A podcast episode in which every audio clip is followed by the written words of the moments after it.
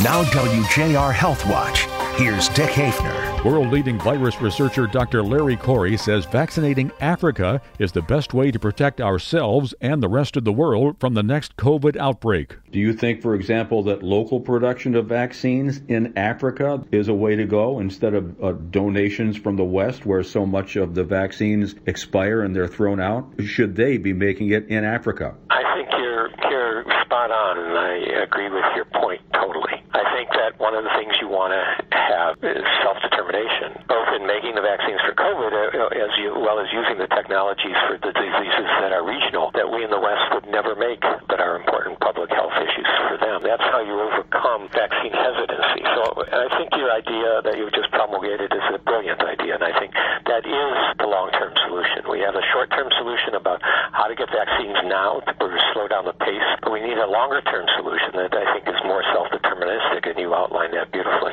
So how would you characterize international cooperation? Is it at the point where you could seriously consider doing what we just talked about? Yeah, I think on a scientific and a business point of view, how to enact the policies to affect these changes are, you know, really need to be at a government level. And, of course, there's, um, there it's gone slowly. There is goodwill, but we need more than goodwill and talk. We actually need action. Doctor Larry Corey, Detroit area native, past president of the Fred Hutchinson Cancer Research Center in Seattle, longtime professor at the University of Washington School of Medicine. I'm Dick Hafner for W J R Health Watch.